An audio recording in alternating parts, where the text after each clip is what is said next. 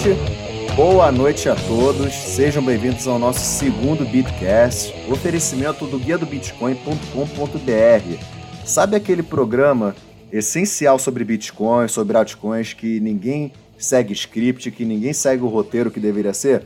Você está no lugar certo, porque aqui ninguém bate bem da cabeça, ninguém segue script, ninguém tem disciplina com nada. Exceto em tentar passar, né, quando a gente consegue o melhor melhor conhecimento de melhor qualidade possível.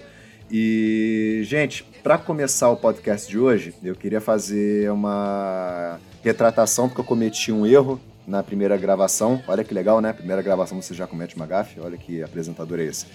Que eu tinha comentado que era proibido você fazer cobranças diferentes em cartão de débito e crédito. Isso já é permitido. O governo descriminalizou a atitude criminosa de você fazer uma cobrança diferenciada por conta de escolher débito ou crédito. Então, peço desculpas, agradeço ao rapaz de nome meio que impronunciável que comentou com a gente disso daí, que ele me lembrou. Eu tinha lido isso, mas eu esqueci.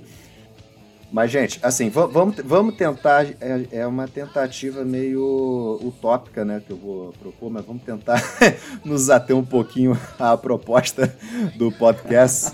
Não é isso? Lá vamos nós de novo. Primeiramente, para quem não nos conhece, né? Vamos nos apresentar. Meu nome é Rafael Mota. É, Adriano Cruz é um dos apresentadores também do podcast. Põe a sua voz aí de locutor para falar, meu jovem. Fala, meu querido de Paraty.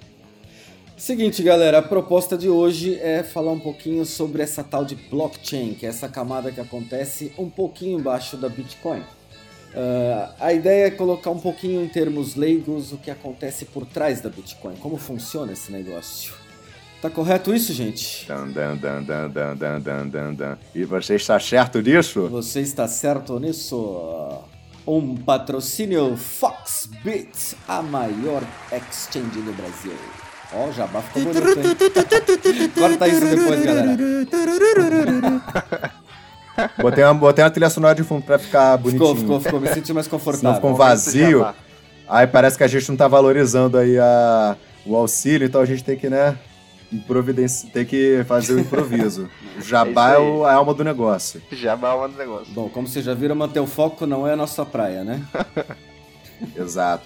E hoje, gente, para falarmos sobre transformar tudo em blocos, como se, o que seria o poder da blockchain? Não falar apenas dos, dos bitcoins, mas falar a importância do, da blockchain na vida humana a partir de agora, porque ela está tomando uma proporção muito grande. Nós temos dois convidados, Adriano Cruz, apresente-nos, eles estão aí no ar falando conosco agora. Eu acho que o currículo dos nossos dois convidados fala por si mesmo. E eu vou convidar. Só bilionário. Só bilionário, só bilionário, gente que está com ideia para frente, desenvolvendo blockchain, desenvolvendo esse novo mundo, construindo uma série de coisas fundamentais, como por exemplo, preservação de direitos autorais. Convido meu amigo agora a se apresentar, por gentileza. E aí, tudo bom? é o Evandro sou embaixador aí da Decente no Brasil, na verdade na América do Sul. E a Decente, a plataforma Decente, na verdade, né? Ela tá aí para ser a, a, a, plataforma de distribuição de conteúdo centralizado. E é o que a gente vai falar um pouco mais dessas aplicações aí dentro do blockchain, né? Maravilha! E que tipo de conteúdo você está falando, amigo? É, o, o tudo é qualquer tipo de mídia digital, né? A gente fala ali de livro, vídeo, música, imagem. São essas coisas assim que você consegue criar digitalmente, né? Maravilha. Daqui a pouco a gente fala mais sobre isso. E temos mais um convidado também que ele ainda não se apresentou, ele tá um pouquinho tímido. Eu acho que ele tá pensando assim, cara, o que, que eu tô fazendo aqui com esse bando de maluco? Na verdade, Rafael, até agora eu tô intimidado ainda com o nome Jensen.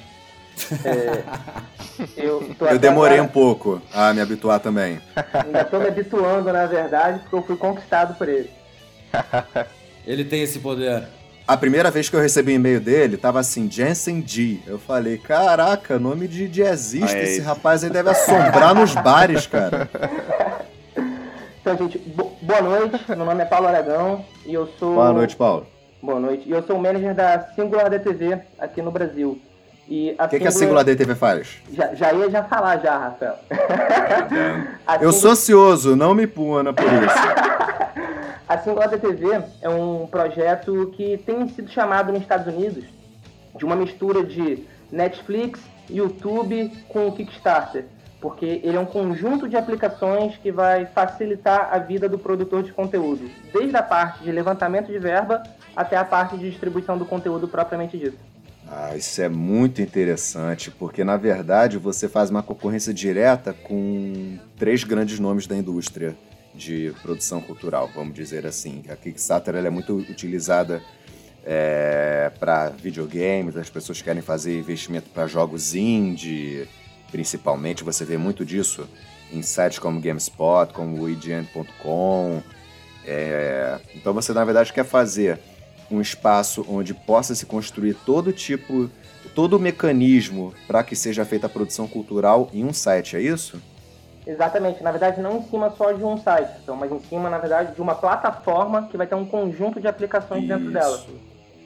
Perfeito, perfeito. E, e, e, o melhor é que tudo isso é em cima da, da blockchain, que é o tema do podcast de hoje.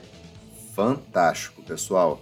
Então, qual dos dois convidados quer começar a apresentar o seu projeto? Gente, olha só. Vocês dois têm já um projeto bilionário em mãos. A gente só, tá, a gente só contrata rico para poder conversar aqui. É todo mundo pobre que faz esse podcast aqui. A gente só chama nego rico, cara.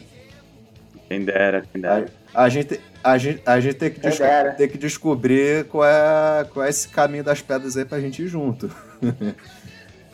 Reza a lenda, Rafael, que o caminho é o guia do Bitcoin. Ah, com certeza. com certeza. O caminho, eu acho que você tem que tirar guiador. O caminho eu acho que é o Bitcoin. Exatamente. o Trocadilhos do Carilho, começando a meia-noite e 53. Olha que beleza. Tamo bem hoje. É a noite que a gente fica criativo, o horário né? que a gente tá gravando. Olha, sensacional.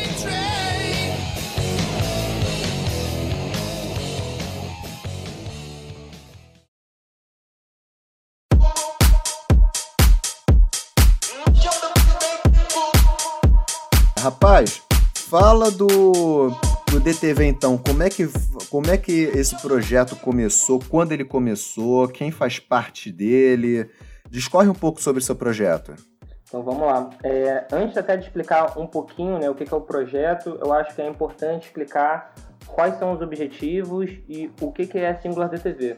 É um projeto bastante novo, que foi lançado, teve o token launch dele, né, teve o lançamento de token foi no final do ano passado, foi em setembro, foi em outubro do ano passado. Uhum. E ele é um projeto que tem por trás grandes nomes, tanto já da indústria de, de entretenimento como um todo, como o nosso CEO, que é o Zé Lebor, que ele é diretor de cinema e foi ator. Não sei se vocês gostam, mas ele fez Star Trek. A primeira série, a original, ele foi ator de Star Trek. Ai, que sensacional. Tem a Kim Jackson, que também era contratado da Universal, e tem gente muito, muito importante da área do Ethereum, né? Em cima já da, da plataforma Ethereum. Tem o Joey Lubin, ele é o responsável por toda a tecnologia da Singular DTV. Então, por é um pessoas bem... que entendem de cultura, pessoas que entendem do ramo se envolvendo a blockchain. Isso é fantástico. Exatamente. É, misturou os dois mundos, na verdade, né, Rafael? Ele juntou uhum, tanto exato. o mundo do, do, entretenimento, da produção de conteúdo, quanto a parte tecnológica da blockchain do Ethereum. Então, não é nenhum time inexperiente, né, digamos assim, em nenhum dos dois lados. E o objetivo, é o que eu falei agora, é, é bem simples, na verdade. É revolucionar a indústria de produção de conteúdo. O Evandro vai explicar um pouquinho melhor da Disney, só que eu acho que a gente está tá junto né, nessa missão, na verdade. Tanto Isso. a Singular DTV quanto a, a Disney estão juntas nessa missão de modificar a forma como essa indústria é atualmente. É né? uma indústria muito centralizada, onde tem meia dúzia de empresas que acaba dominando o mercado todo. É, é, é aquele esquema de muita gente ganhando muito dinheiro e muita gente ganhando pouco dinheiro, né? É bem isso. Exatamente. Gente, parecia que eu estava ouvindo agora o manifesto, o manifesto de Karl Marx agora. É, quase, Muito na mão de poucos. Não, é verdade. Pouco na mão de muitos. Só que não, né? Ninguém aqui é, é muito simpatizante de ideologia de esquerda, mas é que soa engraçado mesmo. Mas se, se, se, analisar mesmo a indústria aí de, de mídia, é, é isso, né? muita gente que vai, produtores realmente de conteúdo ficam com a parte pequena eles realmente produzem, enquanto os terceiros, que são intermediários, estão ganhando muito, né? E é por que que vocês acham, desculpa interromper, por que que vocês dois acham é, que existe essa disparidade de essa disparidade que vocês mencionam e como é que vocês acham que o projeto de vocês vai ajudar a equiparar um pouco essa, vamos dizer, essa distribuição de renda no meio cultural? Posso começar, Evandro? Você quer começar? Pode, pode sim, fica vontade. Ah, legal. Então, o Rafael, é, a Singular DTV, ela não vai auxiliar somente nessa parte de distribuição. Então, ela vai tornar o processo mais justo desde o início. A Singular DTV, ela é um estúdio de entretenimento que é baseado na blockchain. Ela é, só que ela não quer ser só um estúdio. Ela, como eu falei, ela vai lançar um conjunto de aplicações, um conjunto de módulos que vai fomentar essa descentralização da indústria. Já tem alguns módulos que já foram lançados, tem certo. alguns que vão ser lançados até o final desse ano. Uhum. E desses que vão ser lançados até o final desse ano, eu gostaria de falar principalmente de três eu acho que são os três principais, na verdade, de toda essa disrupção. O primeiro vai ser um módulo que ele vai ser o, o responsável, digamos assim, por todo o criador de, de conteúdo poder entrar na aplicação, criar um projeto e fazer a gestão de direito autoral. Uhum. Então ali ele vai colocar qual é o projeto dele, vai poder colocar um argumento, vai poder colocar uma sinopse, e isso vai ficar registrado na blockchain de Ethereum. Então aí a gente já tem a primeira, a primeira gravação, né, digamos assim. Você vai estar tá como se estivesse registrando o, o seu projeto. E as pessoas que tiverem esse interesse podem investir, injetar um determinado valor, uma determinada verba nesse projeto para poder fazê-lo acontecer. Esse é exatamente o outro módulo. O primeiro uhum. módulo vai ser o da criação do projeto e a gestão de direito autoral. O outro módulo vai ser o quê? Você já criou um projeto e agora você vai poder lançar o seu token. Então, por exemplo, o, o guia do Bitcoin vai poder ter o, o, próprio token dele, vamos supor, vai poder ter o token GB. E quem quiser vai poder injetar dinheiro nesse, nesse token, comprar esse token para o projeto poder ser produzido. Fantástico. Entendeu? E você vai poder, na hora que você for criar o projeto, você vai poder determinar quantos tokens você vai gerar, né? Porque é, são tokens de Ethereum, né? é, que é o que eles chamam de token ERC20. Então você já determina a quantidade de tokens no momento da criação. Então por isso que quando é uma, uma, um lançamento de qualquer cripto de Ethereum, qualquer token de Ethereum, a gente não fala que é uma ICO, é um token launch, porque na verdade a gente só está fazendo o lançamento desse token para o público. Porque uhum. todos eles você cria no momento inicial, é no momento gênesis, né, digamos assim. Então o produtor ele vai poder determinar quantos tokens são, quanto token cada um vai quanto cada token vai custar e quanto vai ficar para ele, porque ele também tem que ter o lucro da produção. Tudo diretamente, sem intermediários. Tudo diretamente sem intermediário. E um terceiro módulo vai ser o módulo da distribuição. Então, aí sim, o, cada produtor de conteúdo vai poder criar como se fosse um canal de YouTube, digamos assim, e, e peer-to-peer, né? não centralizado, e você vai poder determinar qual vai ser a forma de monetização. Então, por exemplo, ah, eu quero vender cada obra minha individualmente, que nem é no iTunes. Ou eu quero criar uma assinatura mensal, que nem é no Netflix. Ou eu, a pessoa que comprar o meu token vai poder ter acesso irrestrito a todos os meus conteúdos para sempre. Enfim, aí é o produtor de conteúdo que vai determinar. Tudo vai ficar na mão do produtor de conteúdo. Ah, eu fico pensando se o pessoal da Netflix tá ouvindo isso agora. Rapaz. A, que... a, Netflix tá com 20 bilhões de dívida, aí eles estão preocupados com outras coisas. Ah, é verdade, verdade. verdade. Vai se preocupar com um rapaz careca de Paraty gravando no meio do mato cheio de grilo, cantando? Claro que não vai. É óbvio que não vai. Não, não, fazendo, a... fazendo a, trade. É. O que, que, que, que, que, que esse cara? O que, que esse cara tá tramando contra a gente? Exato. É um mistério. Então, é dessa forma, na verdade, Rafael, que a, a Singular DTV enxerga como vai ser possível tornar a distribuição mais justa. Então, não vai ser só a distribuição. A distribuição é uma consequência da produção. E você então... acha que, então, é, essa metodologia de trabalho direto sem esses intermediários todos, esses altíssimos custos que envolve você, por exemplo, é que eu, eu sou músico já há muitos anos. Eu já não vivo, eu não vivo disso, eu faço mais como um hobby do que qualquer outra coisa. Mas você produzir um álbum é uma coisa caríssima, vamos dizer assim. O Nine Inch Nails, aquela banda de rock industrial, ele, uhum. ela criou o próprio selo porque ela não aguentava mais perder tanto dinheiro para as grandes gravadoras. Eles se tornaram.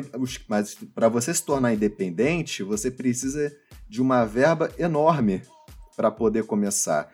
Então eu vejo assim, a sua proposta, de, a sua proposta com o Singular DTV é justamente não necessitar dessa grande verba para poder se tornar um artista independente. Você inclusive poder até depender das pessoas por meio de doações, de demonstrar o que, que você tem para oferecer para poder gerar essa verba, para poder alavancar o seu projeto. Seria isso o, o resumo da obra. Exatamente, você na verdade vai vai estar tá mudando não só a distribuição, mas você vai estar tá retirando parcialmente a, a entrada, né?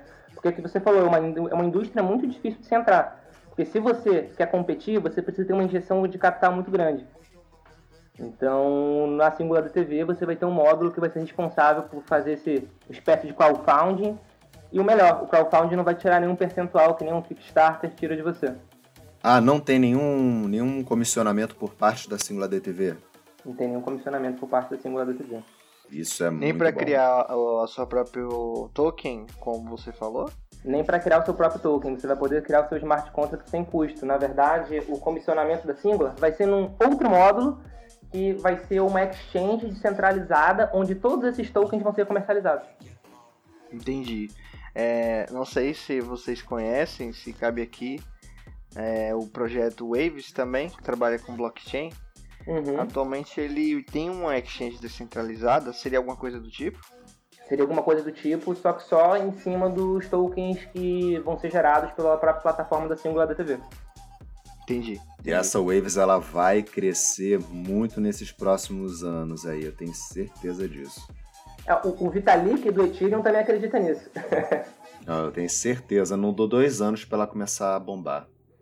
E a gente tem aqui uma pessoa para falar muito bem disso aqui, que é o Evandro, que ele é gestor da comunidade aqui do Waves do Brasil. É por isso mesmo que eu já comecei mandando jabá, porque conheço meu eleitorado já. Vocês acham jabá. que eu sou bobinho? É. Não, realmente, a, a Waves tem um grande potencial, assim como criptomoeda mesmo, para crescer. Ela tem muita coisa que vai chegar até o final do ano aí. A exchange, a DEX, né, que a gente chama, que é a exchange descentralizada, a cada dia crescendo também o volume dela. E fora que vai ter muitas coisas assim pelo próprio criador, né, que é o Sacha lá, que ele tem muitas ideias boas. A, com a Tokeno, Tokenomic, é um site que ele pretende criar aí, todas essas coisas. Mas acessem lá a comunidade também, né, que é do Telegram. Depois tá o link, eu vou passar pro Jensen aí. Jensen. Jansen. Esse nome é complicado, eu vou te contar.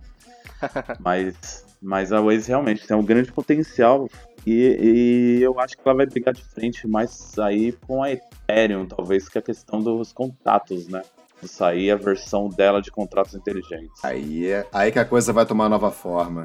O, o, o que eu acho do projeto da Ethereum, embora nós acho, né, ele seja um projeto descentralizado, tudo fica muito na mão do Vitalik, né? Então acaba Exato. sendo centralizado.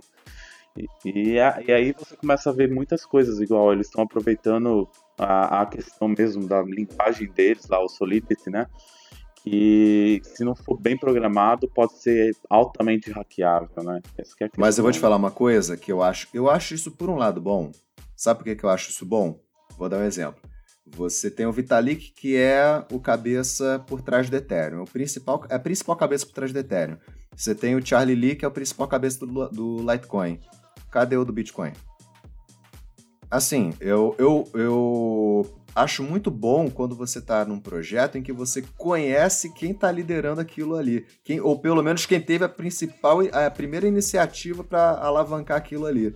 A gente não sabe do Bitcoin, quem é real, a gente sabe do nome Satoshi Nakamoto, mas vai que aquilo dali é uma invenção, na verdade o cara não era japonês, era um rapaz que mora em Aracaju, entendeu? Vai, não dá. Vai, um rapaz, vai ter um rapaz de Paraty, Rafael. É, Vai que é um rapaz de Paraty gravando de cueca um, um podcast. Também pode ser, cara. A uma da eu manhã. Não, eu não queria essa informação, não. Obrigado. É, é para você, pra você ter pesadelos hoje, cara. Eu não queria essa informação. Pra você ter pesadelos com perna peluda. Mas, enfim. Agora, voltando a ser mais ou menos sério. É, eu acho uma das coisas bacanas do Ethereum, além de ele ser uma plataforma fantástica, inclusive eu acho ela até mais otimizada, mais rica do que o próprio Bitcoin, você conhece o criador dela. Isso para mim tem um grande peso que o Bitcoin já não tem. O Bitcoin tem muito mais a questão da confiança, porque já é uma moeda muito antiga, que já desenvolve, é, foi a primeira, a moeda pioneira a se popularizar entre as criptomoedas no mundo. Então eu vejo muito mais uma questão de confiança, tradição e comodidade comodismo, comodidade não, comodismo, do que qualquer outra coisa, porque já existem moedas mais bem desenvolvidas e o Ethereum, ao meu ver, é uma dessas opções. E a gente lembrando que Vitalik se encontrou com o presidente já. Eu fiquei curioso para saber o que é que saiu dessa Cara, olha o tamanho do crânio Porque, do assim, Vitalik. Assim, tanto... Essa fotinha que você botou do cara. ele parece. Sabe? Não, não, não, parece. Não, não, não parece o um mini crack, cara? Lembra do mini crack? parece muito. Nossa, parece muito.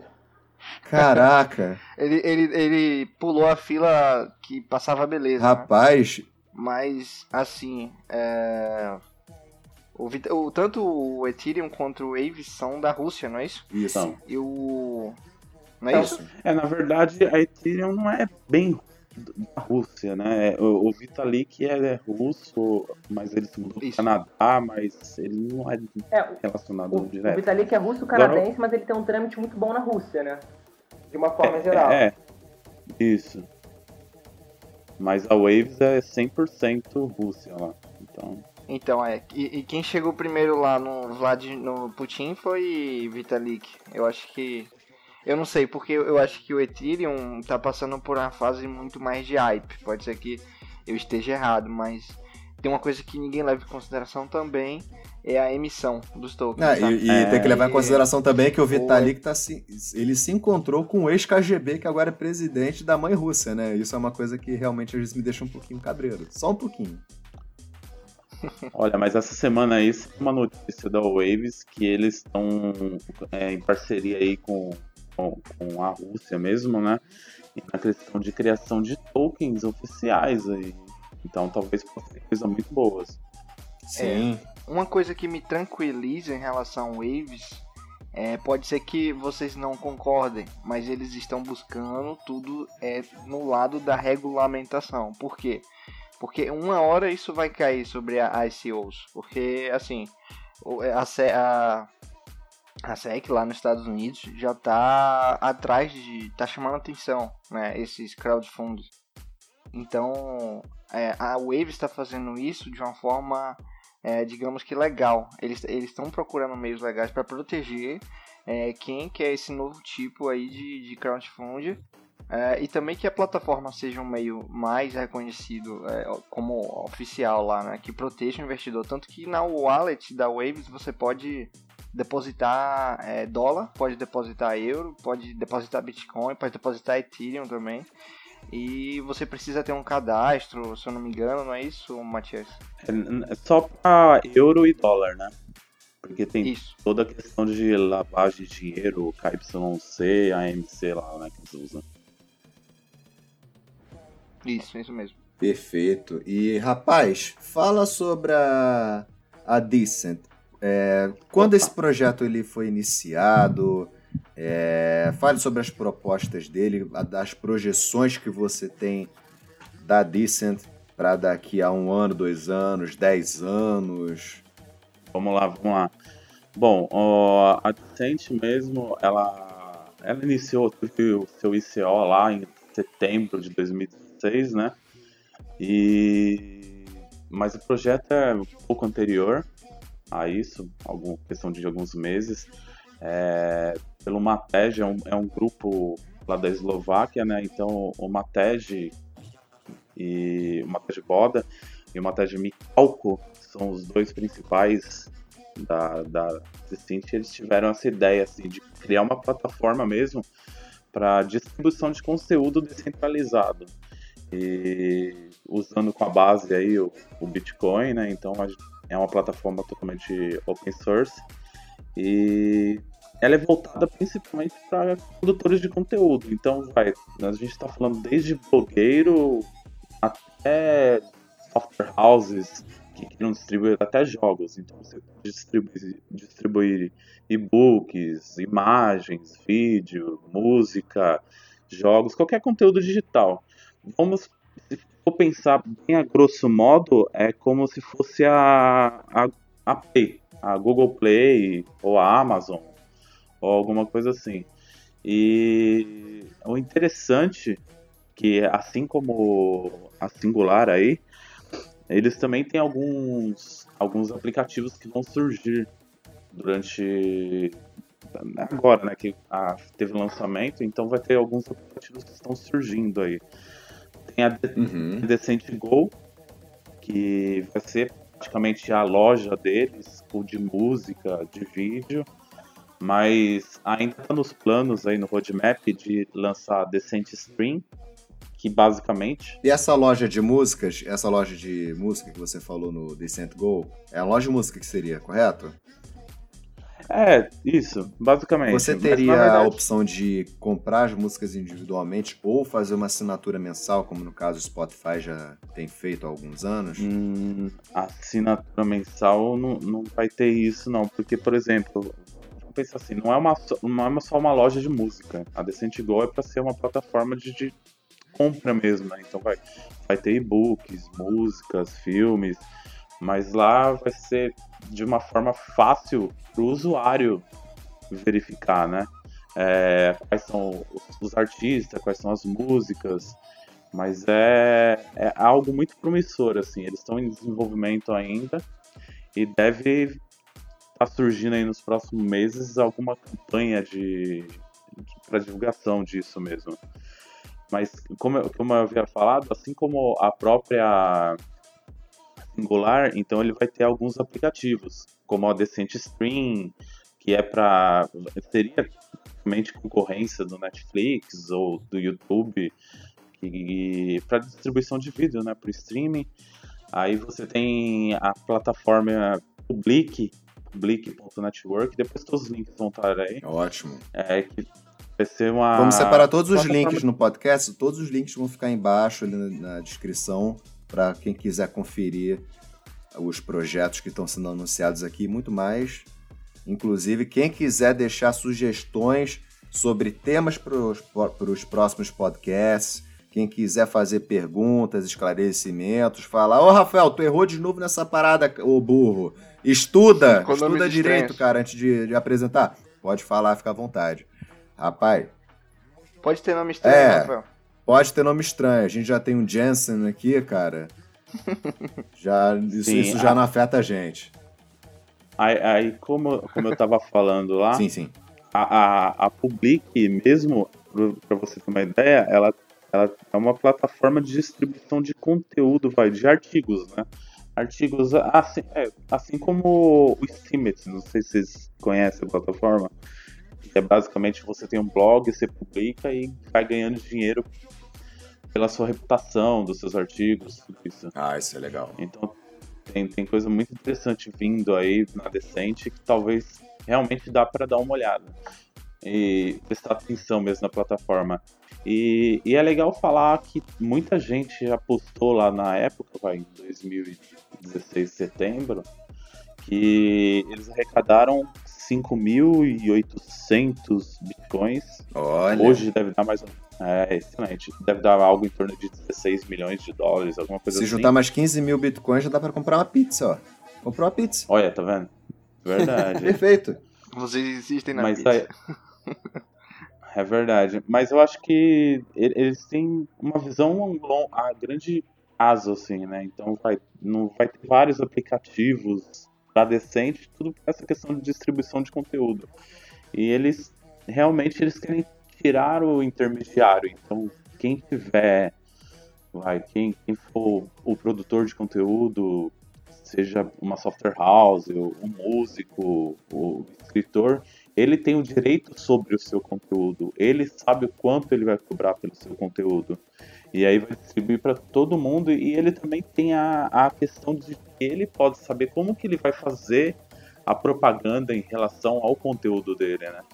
Então, é isso que eu acho que é excelente, assim, para os produtores de conteúdo que precisam, que não conseguem, por exemplo, entrar numa Sony e publicar suas, suas músicas, não consegue, não consegue uma editora, também não consegue, sei lá, uma distribuição de, do seu jogo. É, editoras são bem caras também, bem, foi muito bem é, citado isso complicado. daí.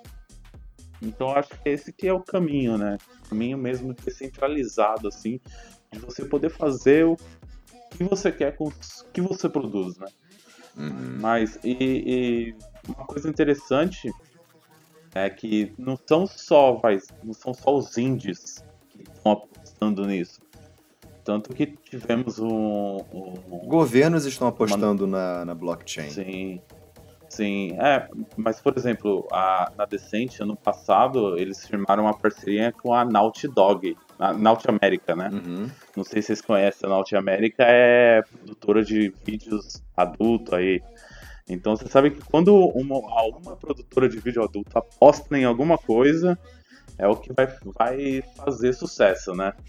O que é interessante de ver é que não, que empresas grandes apostando, né? Essa que é a questão, assim. Por exemplo, a gente teve muita briga, briga aí no passada, igual VHS, com Betamax, Laserdisc DVD, e a gente pode ver que sempre o, a indústria pornô, né, falar a verdade, que fez com quem ganhasse de verdade, porque o VHS era barato, o DVD era barato, então Apesar de que agora a indústria pornográfica ela tá em uma franca decadência, né? Em termos de rendimento, tá uma coisa bem complicada para quem vive dessas coisas.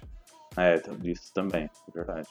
Que é pirata, porque agora com a internet, um cara assina lá um site pornô que seja, o cara baixa todos os vídeos e lança em todas as plataformas possíveis de graça. Então, descapitalizou muito o mercado pornô também. Sim.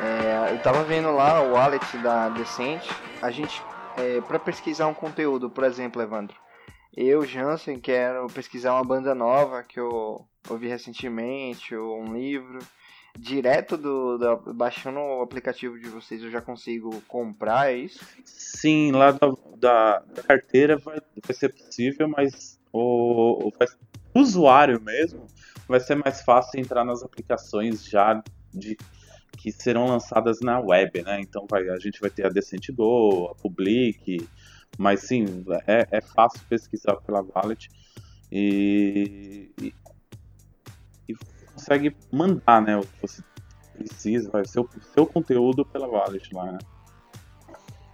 Entendi. Mas consigo publicar também sim, pela própria wallet. Sim, sim. Mas acho que para o usuário final mesmo, vai, o usuário leigo que, que precisa vai, vamos falar, os produtores de conteúdo não precisariam de baixar a, a, carteira, é, seria muito mais fácil entrar num site que vai ter administração, tudo isso para eles, né? Seria a mesma coisa, o site basicamente é uma carteira, mas aí tem uma, algumas coisas a mais com a administração, a venda, coisas que serão implementadas no futuro. Entendi, mas no caso, eu vendendo é, eu, eu começando a anunciar o meu produto lá, é, preciso passar, passar por alguma aprovação? Existe algum filtro de tipo de conteúdo? Por parte de vocês mesmos? Não, como, como eu falei, é uma plataforma descentralizada. Então, vai, o que você quiser colocar lá para vender, você tem direitos sobre tudo. E você coloca o preço, não tem aprovação, né? Não, não dá pra deixar. Sendo uma plataforma descentralizada, não dá para deixar desse jeito, onde tenha que passar por uma aprovação prévia, né? É, é, é, a questão realmente é eliminando os intermediários. E a Decente não é para ser um intermediário. Ela só é a plataforma para isso. Mas ela, ela, ela não é, ela não é. Ela é apenas uma plataforma que serve de ponte para as negociações. Mas assim, vocês não, não adotam nenhum papel de moderador dessa comunidade?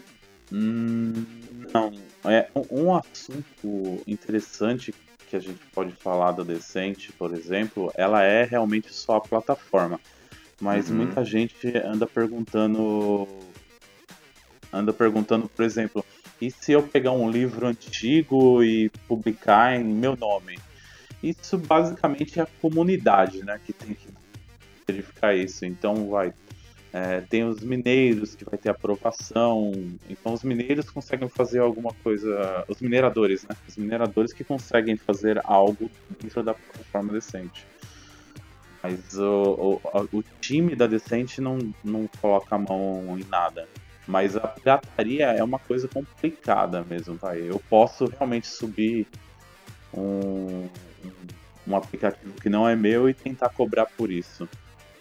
Uhum. Um livro de que alguém já escreveu. Sim, mas... isso é um problema porque vai. É, é peer-to-peer, né? Então não tem. É complicado realmente. Mas assim, é a comunidade que tem que estar ciente que aquilo está errado.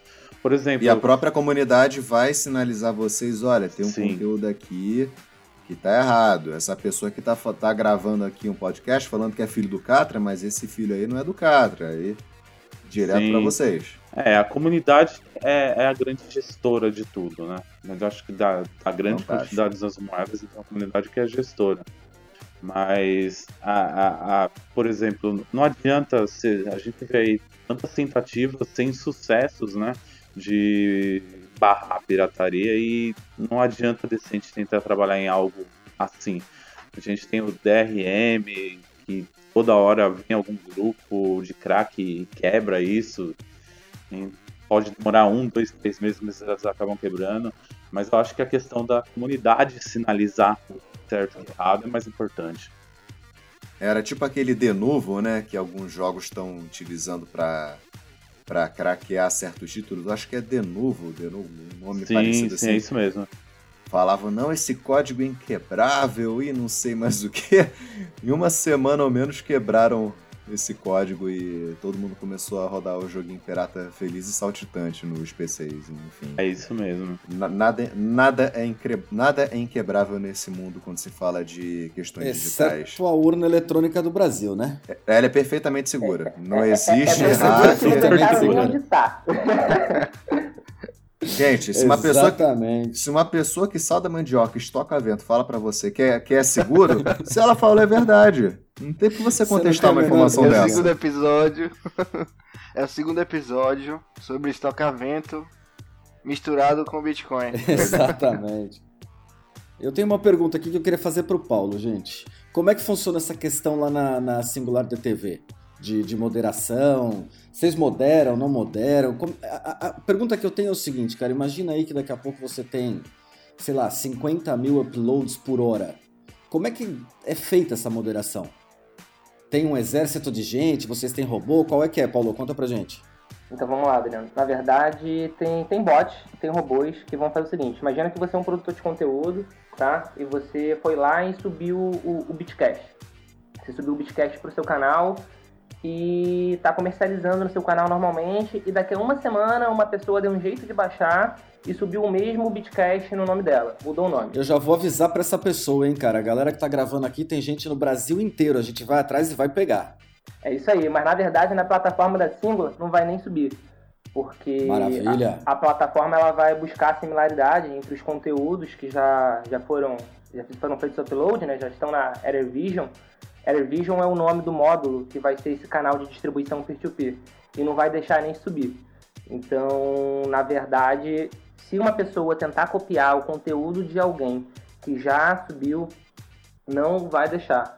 tecnicamente, eu não sei qual vai ser a, a, modalidade, porque daí eu até posso buscar depois conteúdos de como vai ser a parte técnica, de análise e tudo mais, e mostrar para vocês. Mas já tem bots desenvolvidos, eu vi alguns testes sendo realizados e, de fato, não deixou. E além disso, a, na, dentro da própria plataforma, vão existir um campo onde os usuários vão poder flegar, né, digamos assim, sinalizar que aquele conteúdo não é um conteúdo original. Então, depois de X percentual de, de flags, aquele conteúdo vai ser excluído. Entendi. Deixa Fantástico. eu te fazer uma pergunta. Imagina aí que nosso amigo Rafael compôs uma canção apaixonada e um malandro qualquer Quero resolveu fazer. Outra vez, seus olhinhos de noite serena. Tinha que ser o Rafael. Mesmo. Agora me fala uma coisa, aí o cara pega esse áudio maravilhoso, rouba desse podcast e resolve colocar num vídeo pra namorada. A plataforma consegue cruzar isso, áudio, vídeo? Como é que funciona isso aí? Então, acredito que não, isso acabe não funcionando via robô e tenha que acabar funcionando via sinalização da comunidade. Porque Entendi. É, é, esse cruzamento de plataforma, eu, eu não sei como seria feito de novo, a parte técnica, o, eu, eu, não sou uma pessoa técnica, então a parte técnica eu não saberia lhe explicar. Mas Entendi, não tem problema. buscar Até esse porque conteúdo. eu também não sou de humanas, sem nada disso. não, mas aqui no Bitcast a ideia não é ser técnico, aqui é para todo mundo entender, amigo. Que bom que você não é técnico, a gente fala português. É, então tá fechado. Exato, bordão. Quanto menos bordões, melhor. E quando tiver bordão, a gente tem que desenhar a legenda para a pessoa sacar. Exatamente. Só que aí tem uma coisa, cara, que eu quero falar que é o seguinte: a gente falou bastante blockchain, blockchain, blockchain e ninguém explicou ainda o que é uma blockchain. Eu só queria falar uma coisa antes da gente começar: é blockchain, não é blockchain. Eu já ouvi um monte de gente falando, ah, porque é lá na blockchain. Cara, me dói o ouvido, cara. Eu tenho vontade de enfiar, meu, a cabeça na privada quando eu escuto isso. Então, gente, ó, de novo. Olha o bullying, olha o bullying da escola. Vou, olha a lembrança de vou bullying. Vou explicar pra você rapidinho o que é blockchain, Adriano. Blockchain. Vamos lá. A, a blockchain, a, a blockchain é nada, nada, ó, nada mais é do que uma experiência que o Brasil tem desde 2007 na nota fiscal eletrônica. pois é. Explica melhor isso aí, cara. Como é que é isso? Então, vamos lá. Todo é, mundo entendeu. É, não, vocês não entenderam, não? Então vamos lá. Quem não assistiu é, quem... a comissão. Exatamente. É, essa piada, na verdade, é porque o relator da Comissão de Regulamentação de Criptomoedas falou que a blockchain é como se fosse o sistema de nota fiscal eletrônica brasileiro. Pelo menos ele não falou que é igual a brincar de Lego na infância, né? Aí eu teria. Você vai montando. Mas se ele falasse que vai no Rio. bloquinho com bloquinho, tava mais certo. É, não deixa de ser. É uma forma de entender. É. Não deixa de ser é, mesmo. É exatamente isso que Pelo a blockchain, menos não verdade. foi Dilma que explicou o que é. Eu queria saber, ela, eu queria ver ela explicando o que era blockchain. Tem, eu acho que é legal, Jensen, para os seus Jensen. leitores, tem um, um, um site que explica exatamente o, o, blockchain demo. Eu não sei se vocês já viram muito isso aí. Eu conheço, ele é muito legal. É, ele explica exatamente o funcionamento do, do, Bitcoin, assim, como os mineiros funcionam, trabalham, é, como é gerado um bloco, é, explica um pouco de algoritmo. Acho que seria interessante aí você compartilhar com seus leitores esse site. E você sabe o que é, o mais, o que é mais irônico e mais engraçado sobre um cara que é mineiro de, de Bitcoin, de Ethereum, seja lá o que for? que trabalhar numa mina, assim, eu digo uma mina de ouro, uma mina de prata, uma mina, seja lá que for, é um inferno. E trabalhar numa mina de Bitcoin também é um inferno, porque é uma barulheira, é uma cacetada de equipamento Calor, né? quente né? fazendo barulho o tempo inteiro. Deve ser de enlouquecer aquilo. A temperatura é de 50 graus dentro de um local desse ou mais.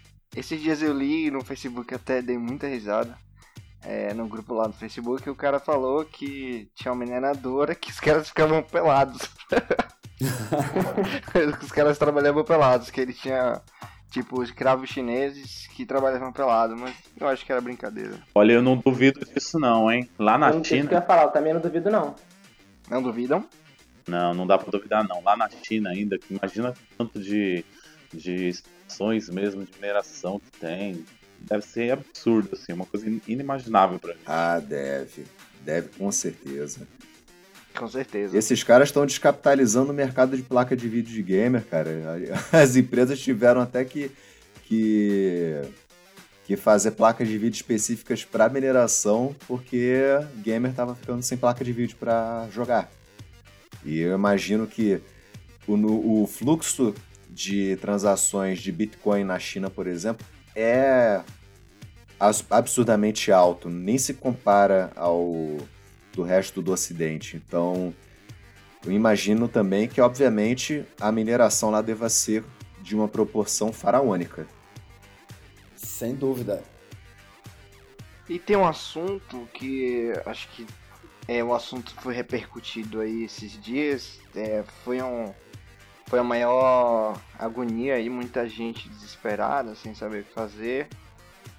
É, o assunto tá aqui na mesa agora, é o Bitcoin Cash. Hum. O que é que vocês acham do Bitcoin Cash? O que é que vocês consideram como Bitcoin Cash? Fork, não fork, não forca? Estão querendo mudar até o nome. Não sei se você viu, tem, tem, tem membros influentes da comunidade, como o Lee, do, da própria Litecoin e da Coinbase, né? Que ele está sugerindo, na verdade, mudar o nome para Bcash, para diminuir a, a confusão que está tendo na comunidade sei se vocês chegaram a ver isso. Eu, acho legal, sabe por quê?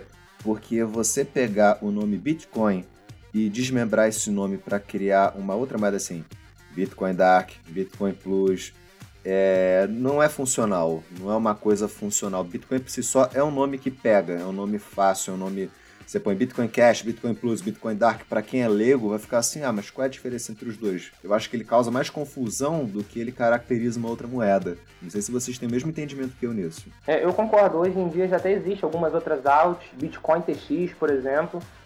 E o que causa é justamente o que você falou, acaba causando confusão para quem não é do mundo da cripto, né? Para quem está entrando no mundo da cripto. Vou comprar Bitcoin, mas qual Bitcoin? Exato. É, na, ver, na, na verdade, que eu entendo do, do Bitcoin Cash, para mim, só foi para alguém ganhar mais dinheiro do que já tinha. Porque só criaram uma altcoin para tentar concorrer com o Bitcoin, mas. É, ficou esse pânico na rede de ai meu Deus, vai dar merda na rede e vai ter um hard fork. Não, isso para mim você criar uma altcoin não é um hard fork. Eles simplesmente fizeram uma altcoin e copiaram todo o histórico do Bitcoin nela. Por conta disso, que quem tinha Bitcoin teve esse valor refletido em Bitcoin Cash, num valor diferente, que é o valor que foi atribuído à moeda. Ponto. Não, não houve é, hard fork. Eles, eles fizeram, né, que na comunidade não, eles, eles fizeram o que na comunidade a gente chama de, de airdrop, né? Eles, é, fizeram uma clonagem da rede. É, exatamente, mas eles fizeram uma distribuição de moeda seguindo a, a, a, blockchain, né, que é o livro razão público do, do Bitcoin. Isso. Então foi um é. airdrop só de moedas. E muita gente comentou da capitalização de mercado, falando, oh, nossa, que incrível capitalização de mercado, mas é porque ele copiou todas as moedas é, e por isso ficou com a capitalização de mercado alta, porque o valor começou a ser negociado por uh, 500, 800 dólares e isso deu ele ao ranking de terceiro lugar. Claro, porque, porque todo mundo que tinha Bitcoin, que é a moeda mais comercializada no mundo das criptomoedas, ganhou de bônus aquilo. Então todo mundo já começou com um fluxo imenso daquela altcoin. É, exatamente. Por exemplo, agora, enquanto a gente está falando, cada, cada Bitcoin Cash, né, tá cerca de 380 dólares. E ela já bateu 1.400 dólares na, na Bittrex. Então ela já está já sinalizando a tendência. Enquanto estava uma... com o depósito bloqueado. Né, Exatamente. com a wallet bloqueada. E, e, a Coinbase hoje acabou de anunciar aqui uh, que só vai pagar os clientes de janeiro. Ela tinha decidido que não ia pagar ninguém Bitcoin Cash. E a, ela acabou de anunciar, a gente acabou de postar hoje é quarto. Isso. Uh, que vai pagar em janeiro. Por quê? Porque eles consideram que a blockchain da BCC ou BCH ainda não é segura. Então eles precisam estudar melhor para que possa justamente é, é, dar esses fundos daqui a três meses. Mas a pergunta que fica, né? Irá o Bitcoin Cash continuar coexistindo com o Bitcoin? Ou vocês acham que ele vai morrer no esquecimento? Eu acho que ele vai morrer que nem o... 8 bitcoins que existem. Eu acho que ele vai morrer junto com o Bitcoin Unlimited. Ninguém mais nem lembra daquilo. Pois é, mas a gente fez uma pesquisa, né? A gente fez uma pesquisa no guia do Bitcoin e tá aí, a galera não tá concordando com isso não, estão dizendo aí 55% das pessoas estão falando que sobrevive. Isso aí. Eu particularmente acho que não sobrevive, vai ser mais um naufrágio aí na história. Mas quem manda é o povo, 55% tá dizendo que sim. Eu vejo o Bitcoin Cash assim, é, pelo meu entendimento, se eu tiver errado, vocês me corrijam. É uma moeda mais difícil de minerar, ela é mais difícil de minerar do que o Bitcoin pelo tamanho do bloco dela, então imagino que seja necessário um poder de processamento maior e que a rede ela foi é, propositalmente é, clonada do Bitcoin justamente para que várias pessoas que trabalham com Bitcoin, todo mundo que trabalha com Bitcoin, tivesse esse mesmo valor clonado em Bitcoin Cash. Por, e quem vai, quem vai fazer a mineração dessas moedas? São empresas enormes, com é, galpões do tamanho do da Barra da Tijuca, com equipamentos de mineração de última geração, puxando, é, criando hash rate suficiente para sustentar aquilo. Porque uma mineradora de pequeno médio porte não dá conta de minerar Bitcoin Cash. Você precisa de um. Pelo meu entendimento, você precisa de uma infraestrutura muito maior do que para o próprio Bitcoin, que já tem uma certa dificuldade de mineração na rede. Então eu vejo muito isso como uma manipulação de mercado aí de bilionários muito da audaciosa que não deveria funcionar. Eu não acho que isso seria o mais saudável para a comunidade que as criptomoedas quer formar. É, eu concordo com você, Rafael, que é uma manipulação. É uma, uma manipulação do mercado que uma, uma, empresa em específico que liderou todo esse movimento, né? Exato. E foi a, a Via BTC. Isso. A, a, a, a Via BTC que fez todo, todo a, a hype de hard fork no Bitcoin. E tem sim empresa de, de, de mineração por trás. É, não sei quantas pools de, de, de, mineração tem na Via BTC, mas ela representava, né, ou representa ainda pelo menos, um hash rate considerável em cima da, da rede do Bitcoin. Então foi claramente uma manipulação de alguém querendo ganhar mais dinheiro, mas mesmo assim. Aproveitando o dump eu, que aconteceu na, na moeda. Que houve um é, dump eu, pesado. Eu acho que acabou sendo. acabou sendo positivo para a rede, porque deu uma desafogada na rede do Bitcoin, ter essa, ter essa divisão, pelo menos por enquanto. E além disso, para um holder, né, para quem retém a moeda, para quem segura a moeda, foi a primeira vez, o Bitcoin no caso, foi a primeira vez na história que passou dos 3 mil dólares. Uhum. Então, a pessoa que tinha um Bitcoin ontem acabou ganhando um, um BCH, um BCC também. Então, em algum momento, chegou a ter 3.500 dólares, 3.600 dólares. O Adriano, então... o Adriano tava com medo, ele tava com medinho. Ele falou, não, cara, acho que eu vou vender meus bitcoins. Eu falei, cara, espera, espera que não vai dar essa desgraça que você tá pensando aí. Tô mentindo? Não, não, não, não. Na verdade, o que eu fiz foi dar uma distribuída, tirei um pouco a mão do, do, dos bitcoins, lógico, também não ia ficar all-in, né? Porque isso não vale a pena. Mas segurei um pouquinho só, cara. Te falo que eu ainda tô com medo, cara. Não vou brincar com isso, não, cara. Claro. Isso aí ainda é uma preocupação minha, minha, né? Não tô falando de, de, de mercado. Eu pretendo ficar bem conservador aí nos próximos 15, 20 dias. Ah, mas é bom ficar mesmo conservador. É com certeza, né? Porque é um mercado muito novo que a gente está envolvido, o mercado de cripto, e a gente não sabe muito bem como, como ele se comporta ainda. Porque tem muito do, do ser humano, e o ser humano é muito imprevisível. Então... Eu diria que é Exato. 90% do ser humano, esses hypes todos, essa empolgação, e aí sobe, desce. a é. Bitcoin Cash hoje já caiu 21,90%, só hoje, cara. Imagina o coitado que comprou isso ontem e hoje acordou com 20% a menos, cara. É, isso, isso chegava a ser previsível na verdade, né? porque ele estava tendo uma valorização, era de novo, que nem o Rafael falou. Overhype. Um, é, exatamente, porque ele estava condensado, não podia fazer depósito nem, nem transferência. Só quem estava com o, o BCH dentro da Bitrix, por exemplo, ou dentro de alguma outra exchange podia vender. E estava tendo manipulação de mercado. Então. Eu, eu, eu não acredito, por exemplo, que ele se sustente ali no quarto lugar. Não, não, não vai não. Não vai mesmo. Não por muito tempo. Não deve sustentar mesmo, não. Gente, olha, é... eu não quero ser chato com ninguém, não.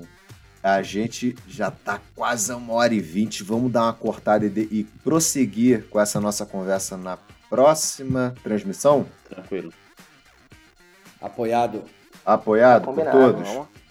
Apoiado Combinado. Apoiado, eu tenho que acordar às 5 meia. Então, pessoal, assim, a dor do parto eu sei que ela dói pra caramba, mas vamos encerrar essa transmissão por hora. É, quem tiver perguntas, sugestões, críticas sobre o Bitcast, pode fazer essas sugestões, críticas, reclamações, aberturas de inquérito ou ouvidoria, o que vocês quiserem. É só comentar, só falar nos comentários do Guia do Bitcoin, tá bom? Se vocês quiserem nos ajudar a colaborar com o nosso projeto, também vai ser colocado um link de uma carteira de Bitcoin, se vocês quiserem fazer alguma contribuição para poder manter o nosso projeto funcionando. E por hoje é isso. E alguém quer deixar alguma consideração final? Eu gostaria. Uh, uh, posso falar? Pô, não pode não, cara. Ah, então desculpa. Então vou, então eu vou voltar a dormir aqui então. Mentira! Pode!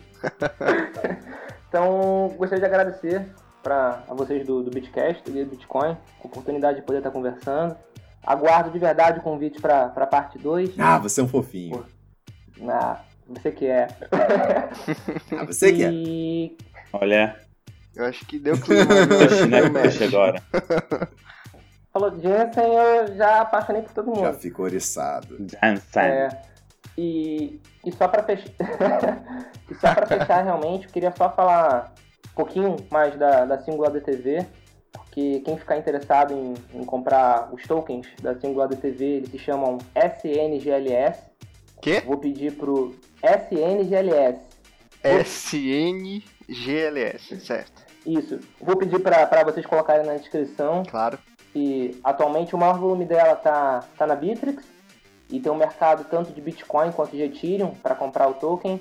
No Brasil, se você quiser comprar com real, com BRL, você já pode comprar na, na plataforma do, do P2P André Mazo, que é andrema.so, e tem uma exchange brasileira que vai listar o, o token, só que aí eu não posso falar aqui não e, e... vai ser revelado em breve. Ih, caraca! mistério. E agora sobre a Decent, senhor. Eu também queria. É, faça o seu jabá, faça o seu jabá Opa. também. Ele já fez o dele, agora faça o seu. Eu também queria agradecer aí o convite ao Jensen pelo participar do podcast e. Cara, você virou chaveirinho, Jensen, desculpa. Você é o chaveirinho do, oh. do Bitcast. Verdade. É, eu é. acho que quem ouviu isso aí, ouviu, ouviu o podcast e também é produtor de conteúdo, acho que vale a pena, tanto a Singular como a Decente aí, procurar ver qual que é essa questão mesmo, que você pode tirar os intermediários aí, ganhar um pouco mais do seu conteúdo e pesquisem a respeito descentralização e blockchain que realmente é o futuro, assim, eu sei que é pro site, todo mundo já pesquisa, mas é o futuro. E o, o, a, o meu hobby, assim, de, do, do, de moeda mesmo é dar uma olhada também na Waves, né? Tem que falar que é maravilhosa, tem muito futuro. E, e vocês encontram lá, lá no Telegram, pelo Rei Reis Matias, todo mundo lá. E depois vai, eu vou mandar o link aí do grupo e e lá no Bitcoin Talk vocês me acham lá pelo Neolink Hat e todas essas coisas. Perfeito. Ah, você é o Neolink? Opa, sou. E... Pô, fala Aragão Melo do Bitcoin Talk. Pô, a gente sempre se fala. Pô, sempre mesmo, velho. Tranquilo. É... agora as coisas Olha, se encaixaram. É... que coisa fofinha, cara. Parece que eles se reencontraram, né? Oh, é verdade. Deu match. É. Ó, tá tocando música romântica. Ó, eu vou, eu vou, pronto. Eu vou cortar, eu vou cortar logo Cadê a transmissão para vocês poderem conversar melhor, tá? Fica tranquilo, não vou. Duas da manhã é, é hora disso mesmo. Verdade, verdade. Gente, foi um prazer inenarrável estar com todos vocês. Um prazer incomensurável, um prazer indizível estar com todos vocês aqui. Todavia, está na hora de partirmos, cada um para suas casas, cada um para suas mulheres, cada um para os seus vícios de LOL, de Counter-Strike, de seja lá que diabos for. Foi um prazer estar com todos vocês e até a terceira transmissão do Bitcast.